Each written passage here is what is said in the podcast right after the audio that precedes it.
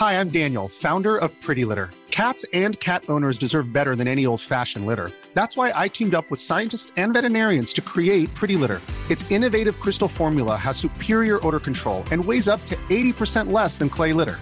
Pretty Litter even monitors health by changing colors to help detect early signs of potential illness. It's the world's smartest kitty litter.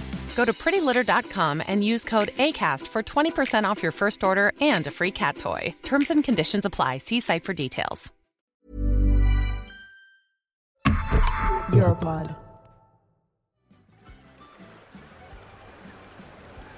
Είναι καλοκαίρι του 2020. Ο δημοσιογράφος Δημήτρης Κανελόπουλος βρίσκεται στην Κρήτη. Μετά από μήνες με αυστηρά lockdown εξαιτίας της πανδημίας, ο δημοσιογράφος ανυπομονούσε για λίγες μέρες διακοπών. Ένα τηλεφώνημα όμως από ένα συνάδελφό του στην εφημερίδα των συντακτών θα διέκοπτε απότομα την καλοκαιρινή ησυχία. Μια αμφιλεγόμενη λίστα που πολλοί την περίμεναν με ανυπομονησία μόλις είχε δημοσιευθεί. Ήταν μια λίστα με μίντια που είχαν λάβει κρατική χρηματοδότηση. Τα τηλέφωνα μεταξύ των συναδέλφων πήραν φωτιά. Οι δημοσιογράφοι πήραν χαρτί και μολύβι και άρχισαν να κάνουν μαθηματικές πράξεις. Η λίστα ήταν να βγει πολλές μέρες την περιμένουμε από μέρα σε μέρα. Δεν ξέραμε ακριβώς πότε θα έρθει, γιατί ε, έπεφτε μαγείρεμα, μεγάλο μαγείρεμα. Και έσκασε μία Δευτέρα πρωί. Βέβαια, εγώ ήμουν στα Χανιά εκείνη την μέρα και μου άλλαξε όλο το πρόγραμμα γιατί ε, μαζεύτηκα κατευθείαν στο, στο, στον υπολογιστή και αρχίσαμε με την εφημερίδα τι συνεννοήσεις. Θα φτιάξουμε τους πίνακες, αρχίσαμε να, να, να, να ψάχνουμε ποσά μια ομάδα τριών-τεσσάρων ατόμων και να αρχίσουμε να, να αποτελούμε σοκ. Κοίτα, τι είναι αυτό που έδωσε λεφτά εδώ, που κοίτα πώ λεφτά έδωσε στον ε, άλλον. Να, οι, οι όμιλοι. Και μετά πρέπει να αρχίσουμε να, να εξειδικευόμαστε και να ψάχνουμε σιγά σιγά και, και τις παραφιάδες. Μιλάμε για τη λίστα που έμεινε γνωστή ως Λίστα Πέτσα. Μια λίστα 18 σελίδων και 1232 ΜΜΕ που έλαβαν εκτάκτως πολλά χρήματα από την κυβέρνηση με κριτήρια που παραμένουν έως και σήμερα άγνωστα. Και έλαβαν αυτά τα χρήματα προκειμένου να προβάλλουν την κρατική καμπάνια για τα μέτρα προστασίας εναντίον του κορονοϊού. Κάτι το οποίο κανονικά έπρεπε να το κάνουν δωρεάν. Και εκεί σιγά σιγά αρχίζουμε και βγαίνουν κάτι. Βλέπαμε αυτά τα εξωφρενικά, ε, κάτι τεράστιες, εκατοντάδε χιλιάδες σε, ένα, σε έναν όμιλο, πολύ, ε, ε, κάποια χιλιαδικά σε, σε άλλον. Μεγάλες διαφορές δηλαδή. Όσο οι δημοσιογράφοι έκαναν τους υπολογισμούς, άρχισαν να ανακαλύπτουν ότι πολλά μίντια είχαν λάβει τεράστια ποσά, ενώ άλλα είχαν λάβει ψίχουλα. Αυτή η περίεργη κατανομή δημόσιου χρήματος ενέτεινε ακόμα περισσότερο τις υποψίες για ισχυρή διαπλοκή μεταξύ της πολιτικής εξουσίας και κάποιων μηντιακών ομήλων. Το γεγονός αυτό δεν πέρασε απαρατήρητο ούτε σε διεθνές επίπεδο. Στην πραγματικότητα ήταν ένας από τους λόγους που η Ελλάδα έπεσε κατά 38 θέσεις στον παγκόσμιο δείκτη της ελευθερίας του τύπου των ρεπόρτερ χωρίς σύνορα, καταλαμβάνοντας την 108η θέση.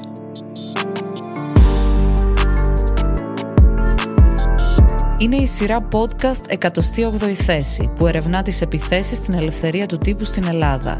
Είμαστε η Τζέννη Τσιροπούλου και ο Κωνσταντίνος Πουλής. Ακούτε το πέμπτο επεισόδιο. Λίστα Πέτσα. Ας πιάσουμε όμως τα πράγματα από την αρχή. Κυρίες και κύριοι, διακόπτουμε τη ροή του προγράμματός μας. Δεκάδες χώρες του κόσμου μέσα εδώ και αρκετές εβδομάδες πια με περισσότερους από 4.000 νεκρούς. Με την εξάπλωση του κορονοϊού, όπως τη βλέπουμε τις τελευταίες ημέρες, ότι πλέον η νόσος COVID-19 είναι πανδημία. Είναι Μάρτιος του 2020. Όλη η Φίλιο συντονίζεται υπό την αγωνία της μεγαλύτερης πανδημίας του 21ου αιώνα. Η μία χώρα μετά την άλλη επιβάλλουν απαγορεύσεις και lockdown. Στην Ελλάδα έχουν φτάσει ήδη τα πρώτα κρούσματα κορονοϊού και κλείνουν σχολεία, καφέ, εστιατόρια, εμπορικά καταστήματα και άλλα. Στις 23 Μαρτίου επιβάλλεται στη χώρα μας lockdown, που εξελίσσεται μάλιστα σε ένα από τα πιο αυστηρά της Ευρώπης, δεδομένου ότι για να βγούμε από το σπίτι έπρεπε να στείλουμε το γνωστό SMS. Ο κόσμος κλείνεται στο σπίτι του και αφιερώνει πάρα πολύ χρόνο στην τηλεόραση και το ίντερνετ για να παρακολουθεί τις εξελίξεις. Όλα τα ΜΜΕ παίζουν νυχθημερών ειδήσεις για τον COVID ενώ καθιερώνονται καθημερινές τηλεοπτικές ενημερώσεις από το Υπουργείο Υγείας για την εξέλιξη της πανδημίας και τα έκτακτα μέτρα της κυβέρνησης. Όχι, όχι, μην επιμένεις, θα μείνω μέσα. Όσο ο ιό κυκλοφορεί έξω, εγώ θα μείνω μέσα. Οι άνθρωποι πάντα φαίνονται στα δύσκολα. Του βυθού. Και τώρα που είναι παντού δύσκολα, κοίτα τι κάνουμε εμείς. Κοίτα την κοπέλα στο σούπερ μάρκετ, τον νεαρό στα ράφια, την κυρία στο φαρμακείο, Ενημερωτικά σποτάκια με γνωστούς ηθοποιούς και τραγουδιστές προβάλλονται όλη μέρα στις οθόνες μας με κεντρικό σύνθημα «Μένουμε σπίτι».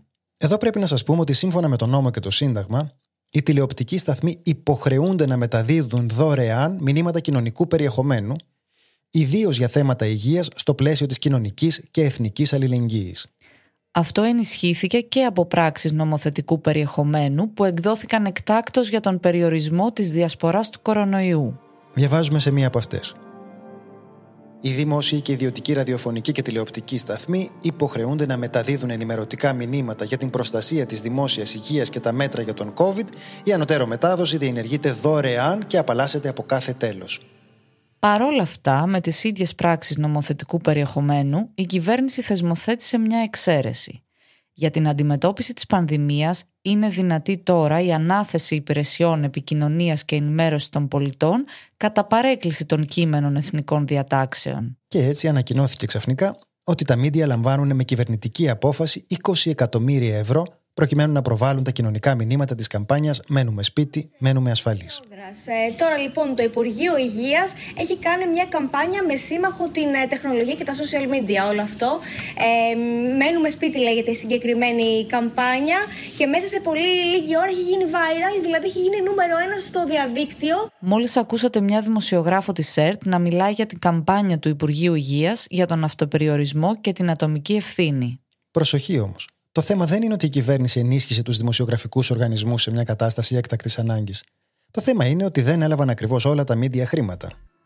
Η λίστα με τα ΜΜΕ πήρε το όνομα Λίστα Πέτσα από τον τότε κυβερνητικό εκπρόσωπο Στέλιο Πέτσα που έκανε τη σχετική ανακοίνωση. Ποια μέσα έλαβαν όμως χρήματα, πόσα χρήματα έλαβε το καθένα και με ποια κριτήρια; Θα φανταζόταν κανείς ότι αφού πρόκειται για δημόσιο χρήμα, χρήματα δηλαδή των φορολογούμενων πολιτών, η κυβέρνηση θα λειτουργούσε με διαφάνεια και θα έδινε ακόμα και με δική της πρωτοβουλία αυτές τις απαντήσεις δημόσια. Ε, δυστυχώς αυτό δεν συνέβη. Μάλιστα, υπεύθυνη για την επιλογή των media που θα χρηματοδοτούνταν ήταν μια διαφημιστική ιδιωτική εταιρεία, η Initiative Media. Και αυτό δημιούργησε ακόμα μεγαλύτερη καχυποψία και αντιδράσεις. Έντονα αντέδρασε και η κοινωνία των πολιτών. Ευτυχώς, γιατί χάρη σε αυτό μπορέσαμε να λάβουμε έστω κάποιες αρχικές απαντήσεις.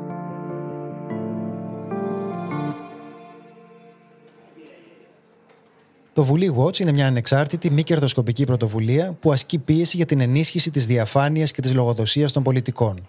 Καλέσαμε στο τηλέφωνο το διευθυντή και συνειδητή του Βουλή Watch, Στέφανο Λουκόπουλο, για να μας μιλήσει για τον αγώνα που έδωσαν και δίνουν ακόμα απέναντι στην αδιαφάνεια της λίστας Πέτσα. Ε, αρχίσαμε να ασχολούμαστε με το συγκεκριμένο ζήτημα, διότι ε, εντοπίσαμε ε, κάποια πολύ προβληματικά σημεία. Καταρχάς, έγινε μια, με τη διαδικασία απευθείας ανάθεσης ε, δόθηκε δηλαδή ο ρόλος σε μια ιδιωτική εταιρεία να διαχειριστεί δημόσιο χρήμα και να το μοιράσει στα μέσα μαζικής ενημέρωσης. Έγινε με απευθείας ανάθεση, ανάθεση παραβιάζοντας ευρωπαϊκή οδηγία και την εθνική νομοθεσία. Και γι' αυτό είχε τοποθετηθεί τότε και η ΕΑΔC, η ανεξάρτητη αρχή που ασχολείται με τις δημόσιες συμβάσεις. Άρα αυτό ήταν το πρώτο καμπανάκι. Το δεύτερο ε, καμπανάκι ας πούμε, που χτύπησε ήταν το γεγονός ότι για να δημιουργηθεί αυτή η, η λίστα των ε, μέσων μαζικής ενημέρωσης που τα λάμβαναν την κρατική χρηματοδότηση παρακάμφθηκε το Μητρό Επιχειρήσεων Ηλεκτρονικών Μέσων. Κάτι το οποίο είναι παράνομο. Αν δεν είχε δηλαδή παρακαμφθεί, θα είχαν προσεγγίσει και εμάς. Το, το καταλάβαμε αυτό ότι παρακάμφθηκε, γιατί εμείς είμαστε σε αυτό το Μητρό.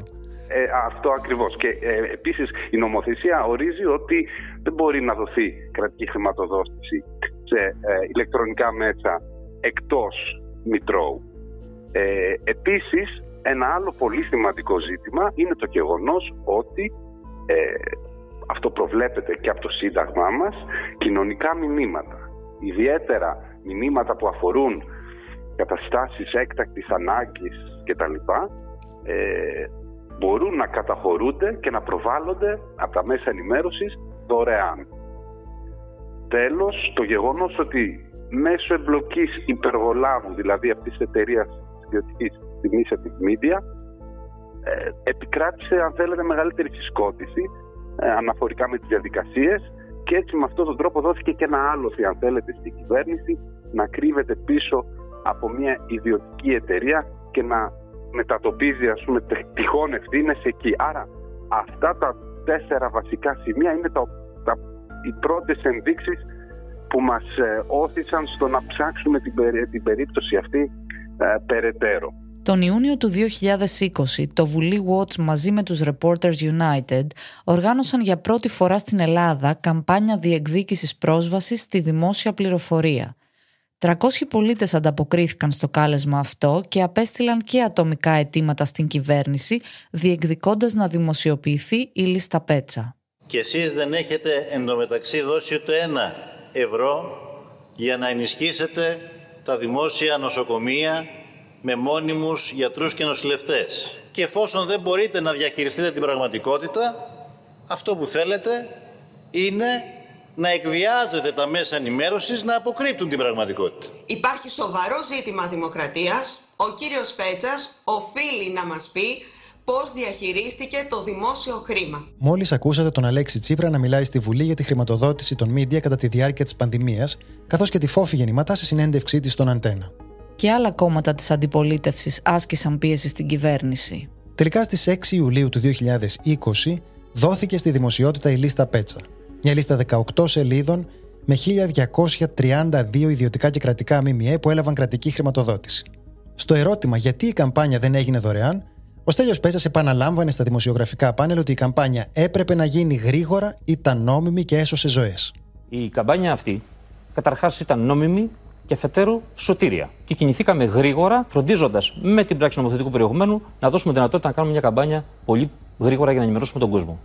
Και το θέμα θα μπορούσε να έχει λήξει εκεί, αν δεν υπήρχαν κάποια πολύ προβληματικά σημεία. Πρώτον, πολλά από τα site που είχαν χρηματοδοτηθεί ήταν ανύπαρκτα. Δοκιμάστε κι εσείς, για παράδειγμα να κουκλάρετε τα meapoψη.gr, megatv.com.gr, lampsifm.com, είναι όλα ανενεργά domain. Ε, φυσικά δεν υπάρχει κανένας λόγος να λάβουν δημόσιο χρήμα για να συμβάλλουν στην ενημέρωση για την ασφάλεια κατά του κορονοϊού.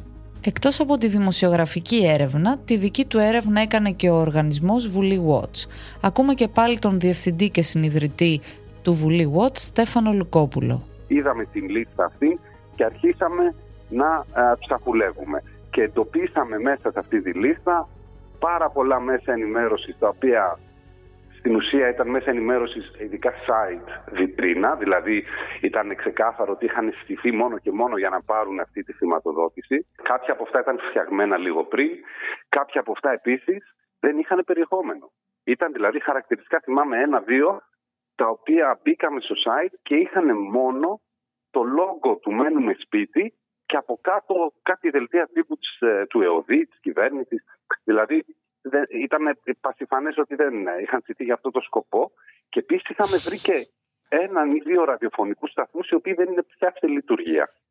Αλλά και μέσα ενημέρωσης της περιφέρειας, τα οποία από ό,τι είδαμε ανήκουν σε ε, συγγενείς ε, πολιτικών προσώπων της Νέας Δημοκρατίας. Ακούστε τώρα τον Υπουργό Ανάπτυξης Άδωνη Γεωργιάδη σε συνέντευξή του στον Sky να παραδέχεται τα παραπάνω, αλλά να δηλώνει ότι τέτοια λάθη ε, γίνονται. Σε μια διαφημιστική πήγαν τα λεφτά. Εάν με κάποιο Άρα τρόπο μπόρεσε το site να πει διαφημιστική ότι να πάρει ξέρω εγώ ένα, δύο, τρία χιλιάρικα. Η διαφημιστική φταίει. Δεν το ξέρω. Κάτι ακόμα που τράβηξε την προσοχή των ερευνητών δημοσιογράφων ήταν ότι τα χρήματα δεν εμφανίζονταν ως ένα συνολικό ποσό για τον κάθε μηντιακό επιχειρηματικό όμιλο, ώστε να μπορούμε να γνωρίζουμε απευθείας ποιος επιχειρηματίας πήρε τι. Αντιθέτως, τα λεφτά εμφανίζονταν σκόρπια σε παρακλάδια του κάθε ομίλου, όπως μας εξηγεί ο δημοσιογράφος Δημήτρης Κανελόπουλος, που έκανε και τη σχετική έρευνα. Γιατί, ε, ας πούμε, έλεγα σε ένα site που λέγεται New Money και με νομίζω που ανήκει, που ανήκει στο πρώτο θέμα, ας πούμε. Δηλαδή, ε, η λίστα πέτσα δεν, δεν, δεν είπε ότι και έδωσε, ας πούμε, στη, σε, στο, στα νέα, στον όμιλο αυτών τόσα χρήματα, alter ego. Όχι, είπε θα είπε σε επιμέρους site, σε επιμέρους εφημερίδες, σε τηλεοπτικό κανάλι, σε άλλο site. Δηλαδή, ε, έπρεπε να τα συνενώσεις όλα αυτά, αν δεν σου ξέρει κάτι, έτσι ώστε να δεις συγκεκριμένα τι, να δεις συνολικά τι ποσό πήρε ο καθένας. Και εκεί σιγά σιγά αρχίζουμε και βγαίνουν κάτι. Βλέπαμε αυτά τα ξεφρενικά, ε, κάτι τεράστιες, εκατοντάδε χιλιάδες σε, ένα, σε έναν όμιλο, πολύ, ε, κάτι χιλιαδικά σε, σε άλλον. Μεγάλες διαφορές δηλαδή. Τρίτον τώρα, εφημερίδες και site μεγαλύτερης απήχησης έλαβαν λιγότερα χρήματα από άλλα με μικρότερη απήχηση. Για ποιο λόγο; Θα περίμενε κανείς ότι αφού θα διέδιδαν το κρίσιμο μήνυμα σε μεγαλύτερο κοινό, θα χρηματοδοτούνταν και περισσότερο; Το σημαντικό φυσικά εδώ είναι ότι αυτά που αδικήθηκαν συγκριτικά με τους ανταγωνιστές τους είναι μέσα που δεν είναι φιλικά προς την κυβέρνηση της Νέας Δημοκρατίας και δεν αναπαράγουν άκρητα το δικό της αφήγημα. Το πιο σκανδαλώδες δε όλων είναι ότι ο αντιπολιτευόμενος τύπος έλαβε συνολικά λιγότερο από το 1% των 20 εκατομμυρίων. Η αντιπολιτευόμενη εφημερίδα Documento και το documentonews.gr του Κώστα Βαξεβάνη είναι το πιο ακραίο παράδειγμα, καθώς δεν συμπεριλήφθηκε καν στη λίστα Πέτσα. Έλαβαν δηλαδή 0 ευρώ, ενώ το 2020 η εφημερίδα πουλάγε 12 με 14.000 φύλλα κάθε Κυριακή και το site έφτανε τους 1,5 εκατομμύριο επισκέπτες κάθε μήνα. 76 βουλευτές της αντιπολίτευσης απίφθηναν επίσημα ερώτημα για αυτόν τον αποκλεισμό. Η κυβέρνηση απάντησε, όπως θα ακούσετε τώρα και το Στέλιο Πέτσα να λέει στη συνέντευξή του στο κανάλι Open, ότι αποκλείστηκαν τα μέσα αρνητές του κορονοϊού. Στο ίδιο πάνελ ήταν και ο αρχισυντάκτης του ντοκουμέντου, ο Δημήτρης Χατζηνικόλας. Ο Χατζηνικόλας αρνήθηκε κατηγορηματικά ότι η εφημερίδα ήταν με την πλευρά των αρνητών. Δεν συμμετείχαν ε, μέσα τα οποία προφανώς αναπαράγουν, διακινούν fake news ή προκαλούν σύγχυση στο κοινό. Κοινός, καταρχήν μας μας προσβάλλει ως δημοσιογράφου αυτό το οποίο λέτε. Γράφει επιλέξει το πρωτοσέλιδο με μια φωτογραφία των πλανήτη και τον κορονοϊό. Χρειάζεται υπεύθυνη στάση και προσοχή από όλους μας και προστασία της δημόσιας υγείας. Η εφημερίδα Documento δεν αμφισβήτησε με τα ρεπορτάζ της την ύπαρξη του κορονοϊού. Αυτό που κάνει όμως συστηματικά είναι να ασκεί έντονη πολιτική κριτική στην κυβέρνηση, όπως και εμπροκειμένο για τη διαχείριση της πανδημίας οικονομικά και κοινωνικά. Μια άλλη αντιπολιτευόμενη εφημερίδα που είδε μικρότερες, πλην όμως φιλοκυβερνητικές εφημερίδες να παίρνουν περισσότερα χρήματα από την ίδια, ήταν η συνεργατική εφημερίδα των συντακτών. Ο Δημήτρης Κανελόπουλος, τον οποίο ακούσαμε και λίγο νωρίτερα, είναι δημοσιογράφος της εφημερίδας των συντακτών και πρώην πρόεδρος του συνεταιρισμού της. Λοιπόν, η λίστα Πέτσα, όπως ξέρουν όλοι μετά από τόσα χρόνια πλέον, ήταν μια λίστα αλαζονίας. Ήταν στην αρχή που είχε αναβεί η Νέα Δημοκρατία στην εξουσία και γι' αυτό, και γι αυτό δεν είχε κρατήσει ούτε τα προσχήματα. Γι' αυτό δηλαδή, είδαμε αυτά τα πολύ περίεργα τις αποκλήσεις. Δηλαδή, ενώ ε, εμείς έχουμε καλύτερη κυκλοφορία των ελεύθερων τύπου π.χ. Και, και το site και οι εφημερίδες και τα φύλλα είναι πιο ψηλά, ο ελεύθερος τύπος πήρε τετραπλάσια χρήματα από ό,τι πήραμε εμείς. Δεν υπάρχει καμία λογική, δεν υπήρχε κανένα κριτήριο που να δικαιολογεί αυτό το πράγμα. Γιατί πιστεύεις ότι η ΕΦΣΥΝ ε, πήρε λιγότερα χρήματα στο πλαίσιο της λίστας Πέτσα σε σχέση με άλλα μέσα που έχουν μικρότερη ή ίση κυκλοφορία; Γιατί ήταν αντιπολίτευση η ΕΦΣΥΝ. Δώσανε χρήματα στους δικούς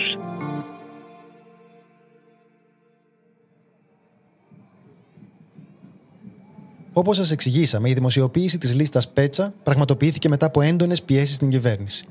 Αμέσως μόλις εντοπίστηκαν οι αντιφάσεις και τα παράδοξα, τέθηκε εύλογα το ερώτημα. Ποια ήταν τα κριτήρια που χρησιμοποιήθηκαν για να μπουν τα χρήματα στους τραπεζικούς λογαριασμούς και ποιος τα αποφάσισε; Δυστυχώς, αυτή είναι μια ερώτηση που μέχρι και σήμερα, σχεδόν τρία χρόνια μετά τη λίστα Πέτσα, η κυβέρνηση δεν την έχει απαντήσει.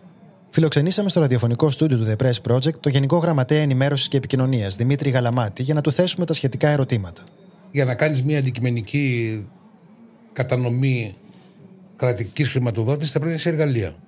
Η αλήθεια είναι ότι η χώρα μας τέτοια εργαλεία αντικειμενικού προσδιορισμού των μέσων μαζικής ενημέρωσης μέχρι και σήμερα δεν έχει. Πω κάτι, εάν, εάν αυτός που έκανε αυτή τη χρηματοδότηση έβαλε κριτήρια σαν αυτά που περιγράψατε, πολύ κακός έκανε.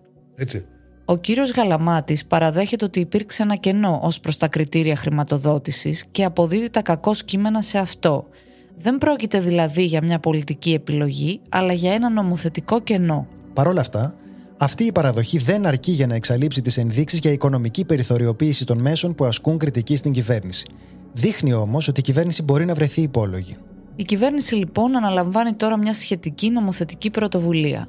Ο κύριος Γαλαμάτης αναγνωρίζει ότι η ανάληψη μιας πρωτοβουλίας όμως προποθέτει την ύπαρξη ενός προβλήματος. Μπορεί μα σε μια θεσμική παρέμβαση και όχι μόνο σε επίπεδο εγκυκλίου ή αλλά νόμου, σημαίνει ότι κάθε νόμος που γίνεται έρχεται να καλύψει κάποιο κενό.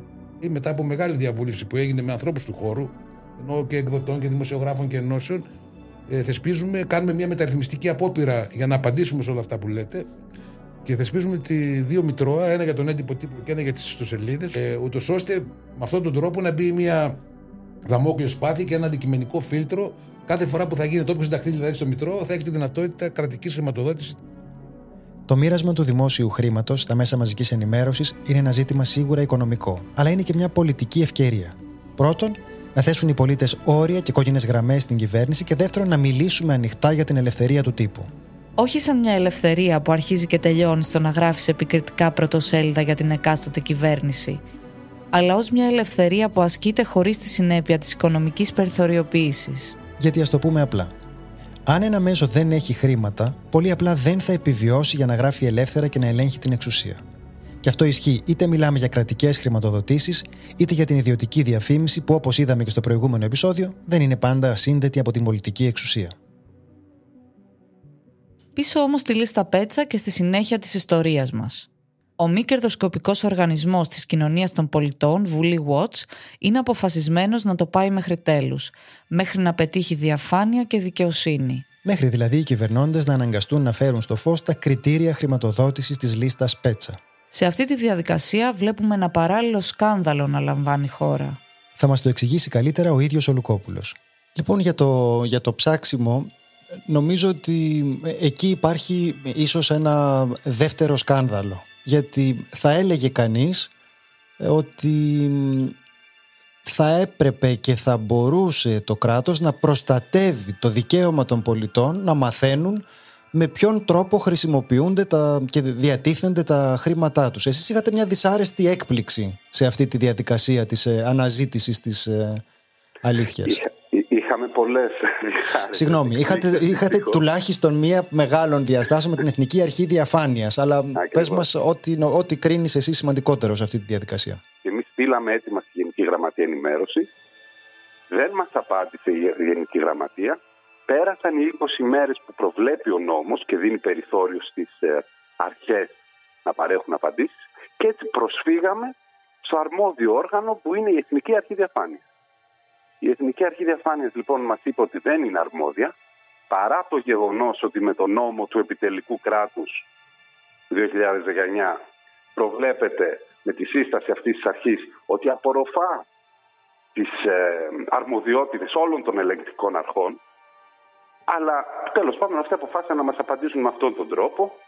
Εμείς ε, ξαναστήλαμε έτοιμα αφού είχε ψηφιστεί και μια ευρωπαϊκή οδηγία που πλέον ε, έκανε ξεκάθαρο το ότι η Εθνική Αρχή Διαφάνειας είναι αρμόδια για την επίλυση τέτοιων θεμάτων. Το Βουλή Watch δεν θα εγκατέλειπε σε καμία περίπτωση την υπόθεση. Η όλη διαδικασία ε, θα την, δεν θα έλεγα παράνομη, είναι τουλάχιστον παράτυπη ε, και είναι εμφανές το ότι επιχειρείται ας πούμε μια αν θέλετε, συσκότηση της, ε, της όλης διαδικασίας. Και αυτό γιατί και, δεν, και η Γενική Γραμματεία Ενημέρωση και η Εθνική ε, Αρχή Διαφάνειας δεν θέλησαν να μας ε, να απαντήσουν στα ερωτήματά μας και να ε, δημοσιεύσουν τα κριτήρια με τα οποία μοιράστηκαν τα χρήματα αυτά.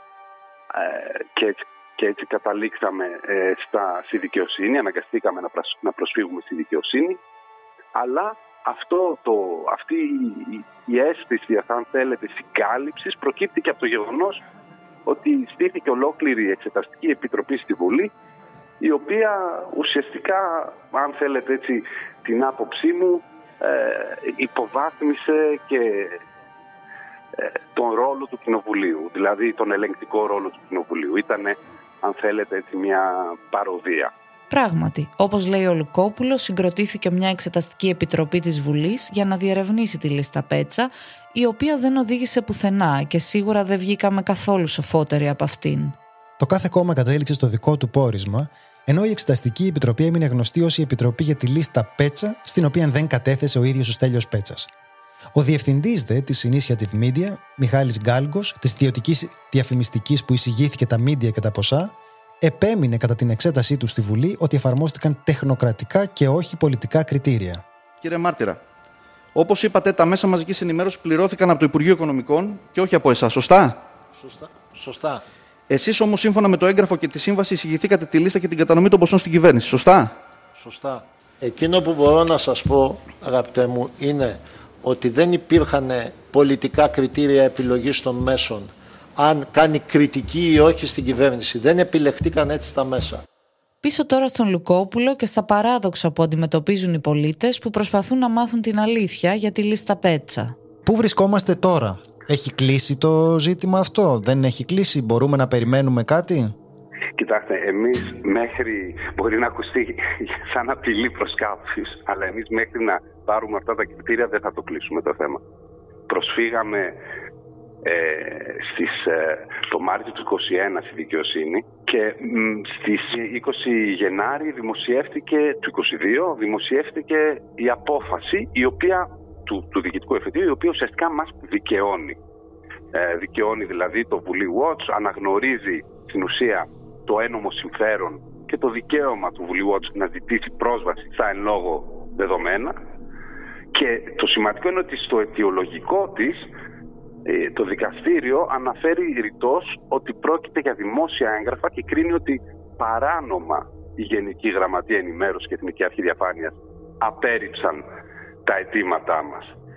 Παρόλα αυτά, παρόλα αυτά... Υπάρχει ένα παρόλα αυτά. Η ΕΑΔ ε, αρνείται να μας τα δώσει τα στοιχεία αυτά Μας έστειλε δηλαδή την απόφασή της μετά από, το, την απόφαση του δικαστηρίου και μας, ε, ουσιαστικά μας είπε ότι εμείς δεν αναγνωρίζουμε ότι έχετε ένομο συμφέρον και ότι αυτά, αυτές οι πληροφορίες που ζητάτε ε, καλύπτονται, προστατεύονται από απόρριτο. Συζητάμε τώρα ότι το κράτος δεν διαθέτει απευθείας αυτά τα κονδύλια με τρόπο που να αναλάβει την ευθύνη την, ε, της, ε, της επιλογής των κριτηρίων του και της, ε, του, του χειρισμού τέλος πάντων των ε, δημόσιων πόρων. Το αναθέτει αυτό σε μια ιδιωτική εταιρεία και μετά όταν εσύ ρωτάς, ωραία, και πώς έγινε η διανομή των ε, κονδυλίων, με ποια κριτήρια, σου λένε ότι α, η εταιρεία έχει εμπορικό απόρριτο. Το λέω καλά. Το, ε... το, λέτε, το λες εξαιρετικά. Αυτό ακριβώς, ε, αυτό ακριβώς είναι. Το, το, το zoom της ε, υπόθεσης. Ε, βέβαια, εδώ υπάρχει και κάτι άλλο. Έτσι. Η αρχή της διαφάνειας, όταν μιλάμε ιδιαίτερα για δημόσιο χρήμα και για δημόσιο συμφέρον, είναι ισχυρότερη από κάθε εμπορικό απόρριτο. Εμείς επικοινωνήσαμε και με τη διαφημιστική εταιρεία Initiative Media για να τις θέσουμε τα ερωτήματά μας. Μας απάντησαν ότι απαγορεύεται να μας μιλήσουν εξαιτίας της ρήτρας εμπιστευτικότητας που τους δεσμεύει ακόμα και μετά τη λήξη της σύμβασής τους με το κράτος. Εν τω μεταξύ, ο εκδότης του ντοκουμέντο Κώστας Βαξεβάνης, που αποκλείστηκε από τη χρηματοδότηση, έχει προσφύγει ήδη δικαστικά εναντίον του Στέλιου Πέτσα και του διευθυντή της Initiative Media για τα αδικήματα μεταξύ άλλων της συκοφαντικής δυσφήμισης και της απιστίας σε βάρος του ελληνικού δημοσίου. Εμείς γνωρίζουμε με βεβαιότητα από τις πηγές μας ότι τουλάχιστον ένα ακόμη μέσο ενημέρωσης θα προσφύγει σύντομα δικαστικά σε διεθνές δικαστήριο εναντίον της λίστας Πέτσα. Η λίστα Πέτσα δεν είναι η μοναδική λίστα κρατικής χρηματοδότησης στα ΜΜΕ. Είναι όμως η λίστα που συμπυκνώνει τα προβλήματα αδιαφάνειας και μεροληψίας, προκαλώντας μας να αναρωτηθούμε ακόμη μια φορά για την ελευθερία του τύπου στη χώρα μας. Ακολούθησαν και άλλες λίστες, όπως η λίστα Κικίλια που μοίρασε 18,5 εκατομμύρια ευρώ στα μίντια για την καμπάνια του εμβολιασμού. Αυτή τη φορά υπήρχαν κριτήρια, αναγράφονταν ξεκάθαρα στη σύμβαση και δημοσιοποιήθηκαν. Είναι η κρατική χρηματοδότηση στα μίντια εξορισμού κακή; Είναι απολύτως αναγκαία σε ένα μηντιακό τοπίο που φτωχοποιείται; Οι απόψεις εδώ δίστανται. Μια καλή πρόκληση πάντως είναι να διαμορφώσουμε υγιή κριτήρια που δεν θα βασίζονται απαραίτητα αποκλειστικά στα νούμερα, αλλά και στην καινοτομία, την προοπτική εξέλιξη, στην πρόσληψη νέων ανθρώπων κτλ. Ή ενδεχομένως θα ήταν προτιμότερο το κράτος να πληρώνει υποτροφίες εκπαίδευσης σε δημοσιογράφους και να χρηματοδοτεί ερευνητικά Ινστιτούτα Δημοσιογραφίας. Πόσο εύκολα όμως το κράτος θα χρηματοδοτούσε αυτούς που ασκούν έλεγχο στην εξουσία του. Τα ελληνικά μίντια φτώχυναν με την οικονομική κρίση. Εφημερίδες και περιοδικά έκλεισαν μαζικά, ενώ στη χώρα μας δεν έχουμε ακόμα καλλιεργήσει την κουλτούρα του να πληρώνουμε στο διαδίκτυο για τις ειδήσεις μας. Από πίσω όμως βρίσκονται εργαζόμενοι που πρέπει να αμυφθούν. Αυτός ο προβληματισμός επανέρχεται συνεχώς μεταξύ δημοσιογράφων. Δεν απουσίαζε και από τη συζήτησή μας με τον Δημήτρη Κανελόπουλο της Ευσύν. Τα έσοδα τα δικά μας είναι αμυγός από πωλήσει και διαφήμιση. Από το περίπτωρο και από τη διαφήμιση. Έχουμε πάρα πολλά, πολλά παραδείγματα αυτά τα χρόνια, πάρα πολλά που μας κόβουν τη διαφήμιση. Εταιρείες. Γιατί έφτασε κάποιος για μια εταιρεία κινητή τηλεφωνίας. Κάτι. Το ιδανικό μοντέλο για, για μένα θα ήταν να μπορούμε, να μπορεί ο κόσμος να ενισχύει. Εγώ είμαι υπέρ τη άποψης ε, να ενισχύουμε τα πράγματα που θέλουμε να υπάρχουν. Όπως είναι το δικό σας, όπως είναι ας πούμε, η εφημερίδα όπως είναι το Σινόμπο, μια πλατφόρμα που δείχνει ταινίε ανεξάρτητε. Εγώ το, λέω ότι θα πληρώνω το Σινόμπο, 7 ευρώ το μήνα πόσο είναι, για να υπάρχει ακόμα και αν δω μόνο μια ταινία μέσα στο μήνα. Θα πληρώνω το Press Project να υπάρχει και να διαβάζω το ρεπορτάζ το τέλο. Άρα, Αν θέλει να κάνει μια εφημερίδα ανεξάρτητη, με, με τα καλά τη, τα σωστά, τα σωστά τη, τα... άντε αγόρασε την. Αγόρασε την, να έχει φίλο, να έχει δύναμη. Αυτή είναι η λύση δηλαδή. Πρέπει να, να κινητοποιηθεί ο κόσμος. Να κινητοποιηθεί όσο μπορεί. Νέα εναλλακτικά μέσα εμφανίζονται και με πηξίδα την ανεξαρτησία ξεκαθαρίζουν στο καταστατικό τους ότι δεν δέχονται κρατικές επιχορηγήσεις ή διαφήμιση και κανένα ρεπορτάζ δεν κόβεται από το εμπορικό τμήμα που δουλειά του είναι να ικανοποιεί τους διαφημιζόμενους. Βασίζονται σε συνδρομές αναγνωστών, paywall, funding από εκπαιδευτικά και άλλα ιδρύματα, crowdfunding κτλ. Σίγουρα δεν είναι ένα εύκολο μοντέλο και απαιτεί τη συνεχή στήριξη των αναγνωστών, αλλά προσφέρει απόλυτη ανεξαρτησία στην έρευνα και την ενημέρωση. Σκεφτείτε ότι κι εμείς, αν δεν είχαμε ένα ανεξάρτητο χρηματοδοτικό μοντέλο, δεν θα είχαμε την ελευθερία να κάνουμε αυτή τη σειρά podcast και την ελευθερία του τύπου στην Ελλάδα.